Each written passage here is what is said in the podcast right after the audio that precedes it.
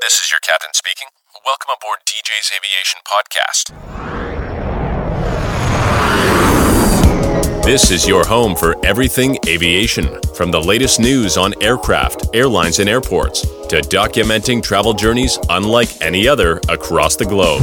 Be sure to check out our second YouTube channel, Globetrotting at DJ's Aviation, where you'll find analytically driven coverage of the industry, which aims to answer your most burning questions.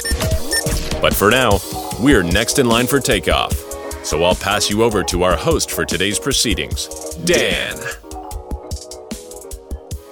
A very warm welcome back to the DJ's Aviation Podcast, coming to you from a very snowy and also cold Canada. I hope you've been enjoying your December thus far. Of course, the festive season is well and truly upon us, and this will be my very first Christmas where I will see snow outside, so that will be a unique experience.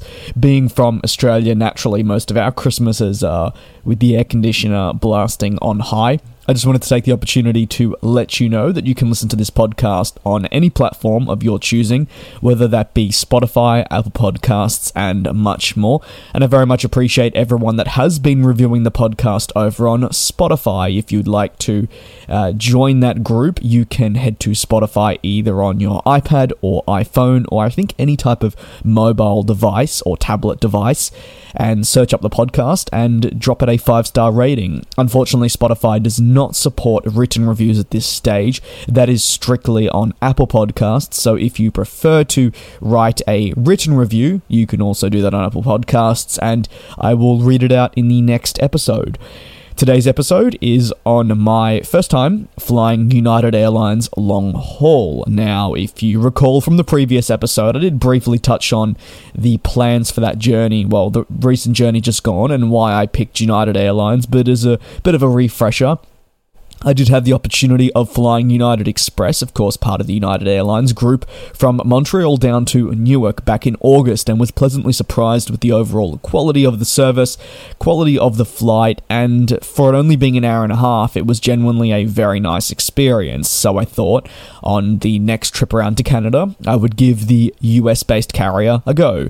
It also meant that I've now completed every available airline that is flying from Australia to North America and back, very recently in fact. So I've flown Air Canada, Qantas, Delta, United, American Airlines, and previously had flown Virgin Australia. Of course, though, following them entering into administration, they no longer fly the Boeing 777 and have massively reduced their international network, and that no longer consists of LAX as being a point of service for them. So, of the available airlines that fly from Australia to North America, I've now flown each and every single one, and actually all in the past year, I want to say. I think that's correct. I've flown American, Delta, United, Qantas, Air Canada, all in the past 10 months. So it's been interesting to see the differences in terms of service between each carrier. And don't worry, I am looking at doing an in-depth review either on my website, or there'll definitely be a podcast, but there may also be like a written review on my upcoming website, giving you just the rundown of my opinions and which I believe is best value for service, best value for money, and so forth. Very interesting thoughts. I think trialing United really gave me the idea or the understanding of which airline I thought was best. And spoilers, but United is not up there in the top position. Does that mean it was a bad flight? No, not at all. I just think for price and value for money and what you get, probably there are better value for money in terms of service available there. So, beginning off the travel journey, like you know, if you're a regular viewer or listener, which a lot of you do come back and are returning viewers. I was able to get some data off of Spotify thanks to Spotify Wrapped, and it's great to see that a lot of the people that listen basically listen to every single episode, so we don't necessarily get very many new listeners. I guess that's the difficulty of being in a niche in aviation. It's even more of a niche, I'm sure, in the podcasting world. So, but it's nice to see, obviously, people do return to each episode that is published, especially as this is very much just a side hobby passion project of mine. So, this was a bit of a unique flight for me. You may think, why? I was flying internationally out of my home Melbourne airport. Now, I've had many international flights this year, but none of them have actually been out of Melbourne. You may recall that almost on every single instance, I do have to travel up to Sydney, make that dreaded connection between the domestic and international, which most recently did catch me out, and I just made the flight to Vancouver, I believe it was, but the check-in had been closed 45 minutes and they personally escorted my bag down to the plane. So I was trying to avoid that this time, and hence why I also picked United. It gave me the ability to fly directly from Melbourne. I picked San Francisco, as I have never flown through San Francisco, and this was a routing I definitely wanted to give a try, rather than doing, for me, the boring LAX service, which I feel like I've done many, many times now, and I've transited enough through the airport. I wanted to do something new. That being said, I do really want to visit San Francisco. It does look like a beautiful city, but unfortunately, there was not enough time, and as you'll hear in future episodes of the podcast, there really wasn't even enough time to see the airport, as most of my time there was spent running to security, bag drop, and more. For clarity, because I do know people listen to these podcasts well in advance, in fact, you could listen to this 3 years down the line, I was flying during the 2022 Thanksgiving period, so this was 2 days prior to Thanksgiving. I've never flown to North America and the United States during Thanksgiving, so it was a bit of a unique experience to see the crowds, especially as we're recovering from the pandemic and see generally how busy it was. And you'll hear in upcoming episodes just what that was like in terms of crowds, cars, traffic, and navigating around the airport, and at one point, of course, leaving the airport for an overnight stay. So arrival at Melbourne Airport was not early in the morning and was not at the domestic terminal. It was the international terminal, that being T2. The first time I've flown through the international terminal since 2019, so quite a long time, naturally, just because I've always been going through Sydney. When I came back from the UK, it was actually into Adelaide and then on a domestic flight back down to Melbourne, so it's been a long time coming going through. They used to be doors. If anyone is from Melbourne, you may recall that maybe growing up or through your adult years, the main way to get to the international hall was through these doors, and that they're quite world-renowned in terms of Australians, I should say. Australians very much loved these doors because it was the element of unknown back in the day, and I remember growing up, you didn't have all this technology, and it was pretty awesome to just go through these doors and you were going into another world. That's changed, given they've moved with the times and it's become quite a lot more modern, I would say. And now it's some sort of ramp, a lot of exposed wood, which is something they've tried to roll out throughout the terminal. It is a nice look, I will admit, but look, nostalgia purposes, it doesn't really beat the doors, which honestly do look pretty bad in hindsight and weren't the most welcoming, but they had a bit of meaning behind them, I think, for lots of different people. So arrival there was around about 10 a.m., I want to say. So that was 3 and a bit hours before departure.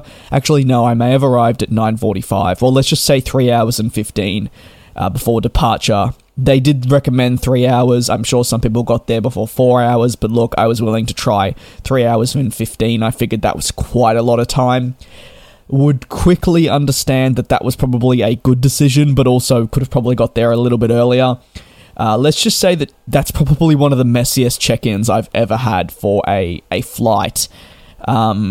Throughout this trip, one of the biggest takeaways, I think, was the ability to understand the staff shortages and which areas are really hurting. Obviously, in terms of face-to-face and airport, there is a lack of employees, but one of the biggest startling things about this experience of check-in was just where the people were deployed, the workers. I had a lot of time, just to say, I had a lot of time to be able to analyze, and I think that based on the personnel they had, they probably could have done it in a better manner than what they had. I think they only had 2 check-in desks open for economy. Now, this is a full flight, I should mention as well. Load factors out of Melbourne have been incredibly high on multiple services, whether that's through to San Francisco or Singapore. There's been great recovery on almost every single market, bar China, which is still, as they still chase that zero-COVID strategy. Every other market, though, is recovering really well, and the planes are going out basically full. So this was a full flight off to San Francisco on board a 787-9 Dreamliner. So multiple hundreds of people there trying to check in. They only had 2 for economy, 1 for premium. And then I think they had a further 5 employees that were walking around helping. I should again mention that something that the airport has rolled out, not universally in terms of every single check-in desk, but they're definitely rolling out an automated international automated international check-in. Not a fan. I will just completely put that out there. I really, really do not like the automated check-in. And I've said this before in previous podcasts, because I think while it will take some getting used to for a lot of people, I have had the chance to use it multiple times. There's always an issue. There's always a problem with the machine. It's either not working, it doesn't read your passport correctly. There's always some... It should be, in theory, a very simple process. It should be as easy as scanning, food at the supermarket, but it never is. In fact, it actually slows down the process. And while I've had the pleasure, and I'm very grateful to have flown many times this year, there are people that may only fly once a decade or once every 5 years who have no idea the travel process in general, let alone how to operate such a sensitive, I guess you could say, area on a machine with no one's assistance. And then, if you need someone's assistance, it does take that employee out of the equation for other people, and then it's quite a lengthy process. I was done the check-in process, I think it took about 10 minutes, but there were some people that were there for 30 minutes, and the 10 minutes that I was there was purely because it wasn't working. It should have been a lot quicker, but it wasn't.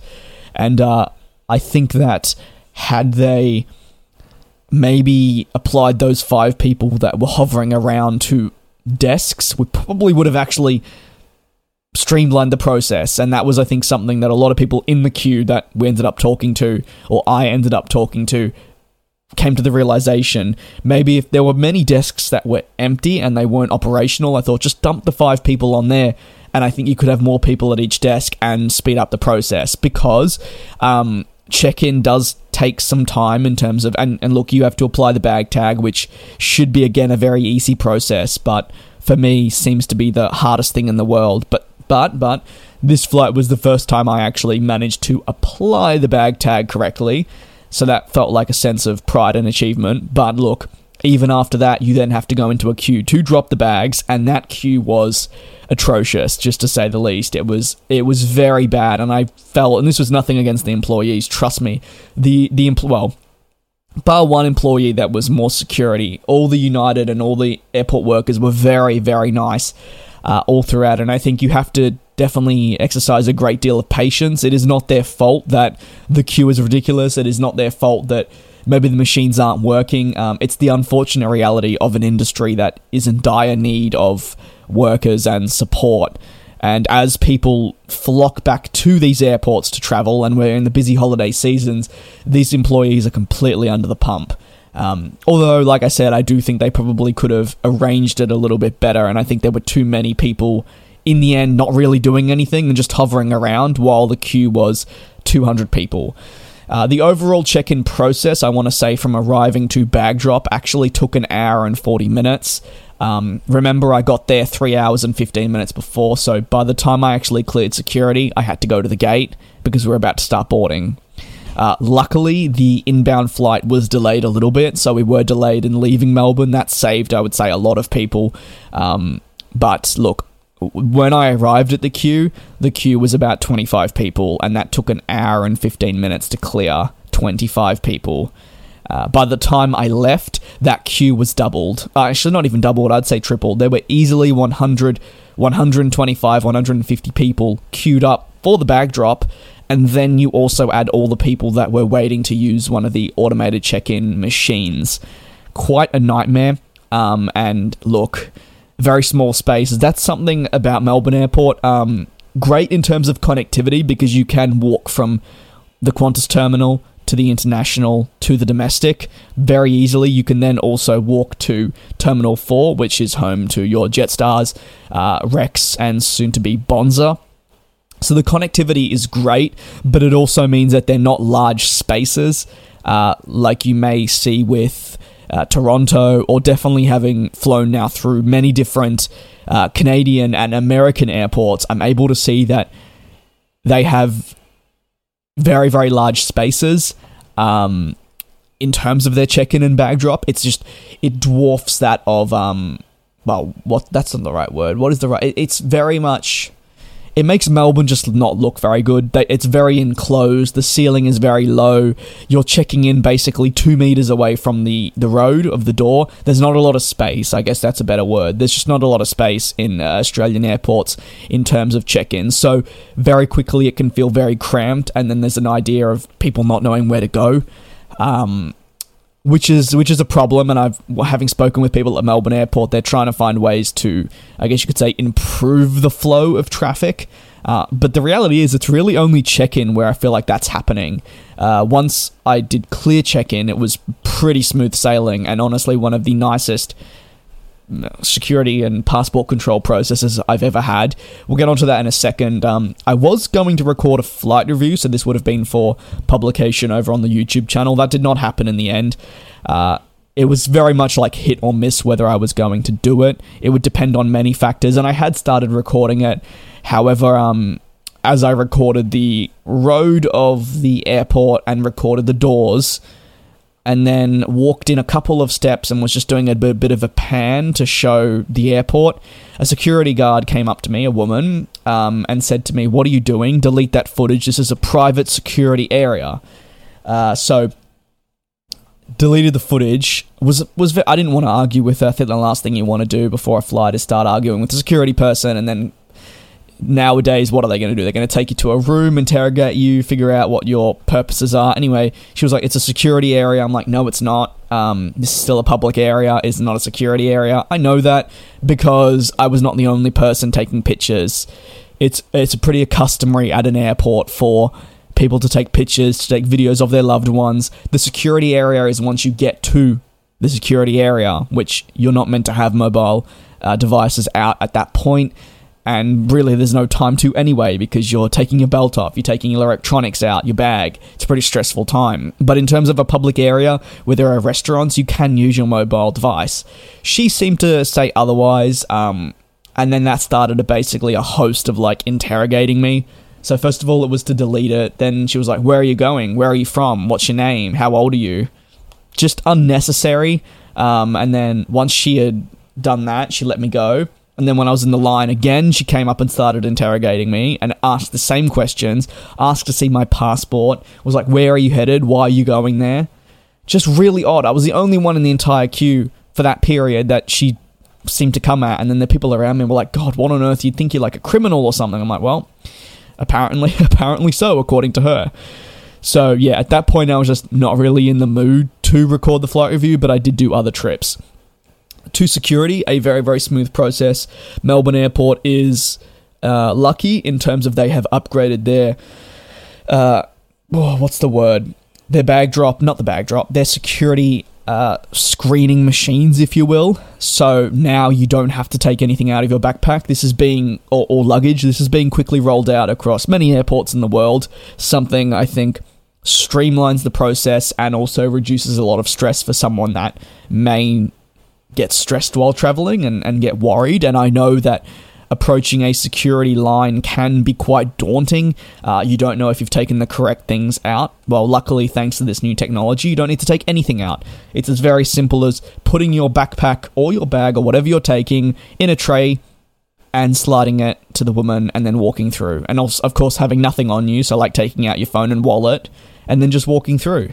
I forgot. It was weird. I left my watch on. I forgot to take it off, which I never do, but you almost get in that mindset of, oh, I don't need to do anything anymore, but you do. And I walked through with my watch. It went off and it was like, oh, that's fine. So look, definitely a much more relaxed experience. And I think that's going to help a lot of travelers in reducing the queues because it is as simple as just putting it on and walking away. Also, I think the Melbourne Airport security for internationals is quite a large space, but is done very well. Probably on the complete opposite to check-in, but their security is done very, very well. Very, very easy process. Collected my bag, got my passport out, thanks to the electronic e-gates, scanned it, walked through, done within 3 minutes. Quite incredible to see how long you spend at check-in and bag drop and all the issues there, and then such a seamless process through security and border control. Look, 3 minutes is quite incredible. So then you go through the duty-free, which has definitely received a facelift in the past 5 years. It now more looks like a designer shopping center, if you will. But that's where their money sells. They want people to go into the Rolex store. Not for me. I could not care less about that. I find the news agencies more interesting than the duty-free.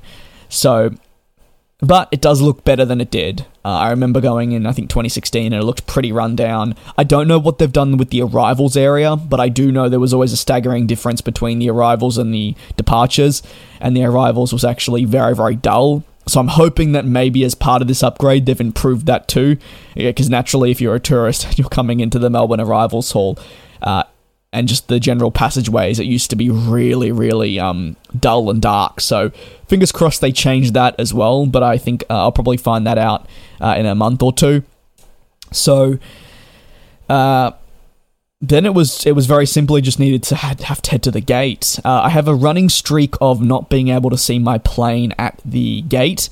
This is something that I don't really understand it. It's just one of those, if you have one of those things when you fly that you want and you never get, that's basically me with the with seeing my plane at the gate. What I mean by that is when you fly, you obviously board a plane and there's windows in the terminal for you to look outside. And for the most part, every gate has a view from the window, so you're able to see the aircraft. At least for the most part. Most major airports, you're able to see the plane you're flying on. I have this really weird streak of just not being able to see that, but it's to the point where there'll only be like one gate in, well, for Melbourne, there's basically one gate in the entire international terminal that you can't see your plane, and that's, of course, where my United aircraft was. It's just little things, and I think they're more like personal gripes of mine where it's just like, oh, I'd love to see the plane. Oh, it'd be really cool to fly on the new United livery. And then it's like the one day in the week where the old one comes in. That's when my flight is. Little things like that. I know I can track back to Sydney when I was flying on a Qantas 787. And I saw the, I think it's Yam Dreaming. Anyway, the Aboriginal livery that has been painted on the 787. I saw that parked up and it was in the direction of my gate. And I was like, no way. Backstory, I've never flown on a special livery aircraft. I've always been like so close, but I've never ever flown on a special livery. I know it doesn't matter because you're in the plane, but it's still cool as an aviation enthusiast to be like, I flew on this specific special livery. Anyway, back to the Qantas story, there was the Aboriginal aircraft there, and it was in the direction of my gate, and right next to it was just a regular 787 with Qantas, and which gate was mine? It was that one, and also you couldn't see the plane, and I just remember going like, oh, I really thought for a second, and what adds insult to injury is I was going to Vancouver, and the Aboriginal livery was going to Los Angeles, and they were leaving within like 30 minutes of each other, so it was just like a bit of a kick in the face of I felt I was so close. Anyway, back to the United story, the only reason I couldn't see the plane from a perfect angle was because the incoming flight was delayed about 30 minutes and then had its gate moved. So just little things like that. That's just laughable. By the time I arrived, I did figure we would be delayed, and we were. That's thanks to the inbound flight. Also on top of that, I think even if the inbound flight had not been delayed, I think processing all those people at check-in just... Like I said, it took me an hour and a half, and when I was leaving, there were still people arriving, and the queue was triple the length. So, yeah, I did not think it was going to be a quick process, and I guess, in a way, for everyone that was stuck in that queue, you could definitely be thankful that the aircraft was delayed inbound, because then it allowed everyone to make the flight, and it was a very full flight. Something I noticed throughout this journey is there was not really a spare seat on any of the aircraft that I jumped on board, and that's a stark contrast to a couple of months ago when there was quite a few spare seats. Great in terms of aviation recovery and how everyone will say if you're in economy, bad in terms of comfort, because it does mean a full plane means you can be quite cramped in, and my journeys are not short, they're not 3 hours, they're usually spanning across. This one in total was... From the time I set off from home to the time I arrived in the bed in Canada, it was, I think, 56 or 7, I want to say, hours on the go. So they're not short journeys, so you savor those little moments of potentially having a middle seat. So no, this plane was completely full. In terms of boarding, a very smooth process. Went up to the desk and just explained I had a peanut allergy, and they were like, that's perfectly fine. You can get on a little bit earlier and let the cabin crew know, wipe down your tray table, which I did. So that was nice to see that it continued on from the United Express flight, where that they were pretty accommodating with that. Again, boarding smooth. We were sat on the aircraft for quite some time, again, because we had that delay. I think there were still people coming on. There was still stuff being loaded on as well, naturally, because, as I mentioned, there was such a large queue at check-in that bags were still coming through even past our departure time that needed to be loaded on. It was not maybe the smoothest transition of the bags to the plane that you will ever see, but that's really the unfortunate reality of not enough cabin crew and slow check-in times, which again are due to the constraints on the industry at this point, which hopefully with all the large recruitment drives that we are seeing will change, and we will see great improvements in the coming years. But it's definitely an industry that probably isn't as attractive as it once was. If you take a look at the jobs that are readily available, the pay, the amount of manual labor that goes into it, I think it deters a lot of people. And that's probably something that needs to change. What I mean by that is the pay and the conditions of the job.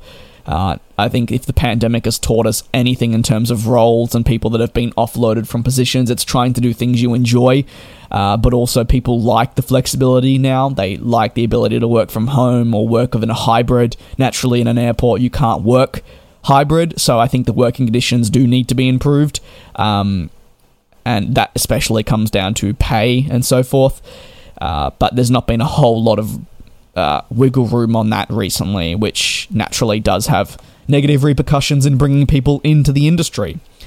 The flight was pretty uneventful. Not a whole lot happened. I feel like most of the discussion is the airport experience. That's because I fly economy, so nothing really happens. I think the few times I've flown business, there's been a more in-depth review because something is always happening. But the reality on a 14-hour ocean crossing flight, you're fed twice. In regards to the meals, they were fine. A lot of people commented on they were quite small portions. I guess if you really want to get down to the nitty-gritty, there's definitely smaller portions compared to other airlines. But look, I want to save the comparisons for a proper review of the crossings, which airline is best. As for this one, there weren't really any complaints. The 787 cabin felt a bit cramped, I will admit. In comparison to other airlines I've had the pleasure of flying on. I just think that comes down to the 787, though. I do prefer the A350 for flying. Well, I prefer the A380 and 747, but in terms of similar on those routes, you'll usually see either the 787 or 350, and I definitely prefer the 350. It just feels a bit less cramped. It also comes down to how these airlines configure their planes. Like, for instance, the Qantas 787 cabin is so much better than United's or American's on the exact same aircraft. There's a lot more space. So something I think I'm realizing as well is that in terms of value for money, and if you're going to be in economy and a cramped economy, maybe you need to look at other alternatives. And look, for me, it's like you live and you learn, and now I've experienced it. I know that probably will not, I'm going to have to, because I have a flight voucher with them, but I probably will not opt for United long haul, say for 15 hours. There was nothing really wrong with them, as I'll explain on previous flights. In fact, probably among my favorite flights ever, but for a 14-hour ocean crossing, I think I'd probably opt for an airline that didn't feel as cramped for, say, a full flight. Other than that, look, not much happened. It was, for the most part, the lights were dimmed right up until our landing in San Francisco, so I just tried to catch some sleep, which was very, very difficult, but I did manage to have a rather unorthodox strategy of sleeping on the tray table. Apparently that worked, and I somehow fell asleep on and off for about 5 hours on the tray table. Did wake up very sore, but that seemed to be more comfortable than reclining in the chair. And you may think, why? Well, the recline in my chair was broken, so it didn't stay in place. So as you know, in economy, you press the button and the chair goes back. Yeah, mine didn't hold in place. It would just keep coming forward. I only realized that like 2 hours before landing, because I felt I did feel like my seat wasn't really reclining back. And I was like, this is weird. Maybe this plane just doesn't, these seats don't have good recline. But I was looking at my seatmates, and they seemed to recline a lot further back than me. And then I think I came to that realization, oh, actually, it doesn't hold all the way back. So maybe I would have been more comfortable if the seat reclined back fully, but it is what it is. At least I was comfortable on the tray table. Landing into San Francisco was nice. Beautiful day for flying, trust me, an absolutely glorious day. Not a cloud in the sky in terms of approach into San Francisco. Very clear skies, lovely conditions, and yeah, touchdown was smooth and a little bit delayed. And that's really when everything just fell apart again. It was meant to be an hour and 40-minute layover, and let's just say it didn't turn into an hour and 40-minute layover. Probably one of the most stressful connections I've had. And if you listen to the podcast where I connected in Calgary, where I had, I think it was, how long? No, I was the last one on, no, I was the second last one on the plane. And I did have to run across the airport. Thankfully, though, Air Canada had like good communication and knew that I was coming and someone else was coming to the flight. So they were able to hold it for us. This time that didn't happen. And let's just say, it was very, very hectic. It was also during Thanksgiving weekend, and unlike my flight in Calgary, I needed to clear security again and collect my bag, and had to go through US customs. So I'm going to leave it there and save you on a bit of a cliffhanger. Apologies, this one wasn't as detailed in terms of the flight. It's just the reality that I don't think a lot happens on them. Someone else may say the opposite and may love to give you all the in-depths of the IFE, but I feel like all IFEs are pretty much the same. If something stands out to me, I would definitely make note of that. Like, as an example, I really like the Air Canada tracking on their IFE. It's really brilliant. But as for United, there just wasn't much to say. It was a flight. Quite a lot of money for what you get. So I guess I would leave it on a pleasant flight, but maybe not worth as much. And I think for value for money, you could probably go on a better alternative that had higher baggage and more, but it was a good experience, and they I wouldn't say they redeemed themselves, because they didn't really do anything to lose any credibility to me. It was a nice flight, but definitely my thoughts on them upped tenfold on my next flight, which was the first ever time I flew on a 757 across the United States over to the lovely New York. Thank you very much for listening to this podcast. I do, as always, very much appreciate the support. Again, a 32-minute episode, so we're hovering around that 30 minutes for every episode. I just wanted to say a very big thank you to everyone that listens to these. I hope you have a lovely holiday, festive, Christmas, however you choose to celebrate season, whether you're with family, friends, or by yourself. Enjoy it. Try and have some time off. And I will see you next weekend, hopefully, permitting anything that goes wrong. So don't hold me to that. It may not be next weekend, and maybe the week after. It all depends for my Boeing 757 review with the United Airlines, and quite a rush to get to that plane, to say the least. That included some many unfortunate circumstances, which left me so close, but yet so far. Thank you very much for listening. As always, feel free to rate the podcast if you haven't already. I will just, again, to confirm, say that you can go to Spotify on any iPad or mobile device, search up the podcast, and then just click those stars. And if you want to give it a 1-star or a 5-star review, any sort of feedback is greatly appreciated. And as always, you can then head to Apple Podcasts, and it doesn't matter what, I think, platform you're on, you should be able to review it. You can also add a written review, so if you want to say something, I will gladly shout you out and read your review in the next episode. Do take care, thanks for listening, and I will see you next weekend, or potentially across some of the other social platforms that you may follow the brand on. And a very warm welcome to your destination. Please keep your seatbelt fastened for the following. This has been the DJ's Aviation Podcast, one of the most unique podcasts on the internet, offering up your one-stop shop for all things aviation, from news to incredible stories detailing trips worldwide. Leave a review and follow the podcast on your preferred streaming platform. For onward connections, check us out on Twitter at DJ's Aviation or the show notes to join our partner Discord server, see the website, and more. And we'd like to thank you sincerely for listening, and we look forward to seeing you back on board shortly for another episode of the DJ's Aviation Podcast.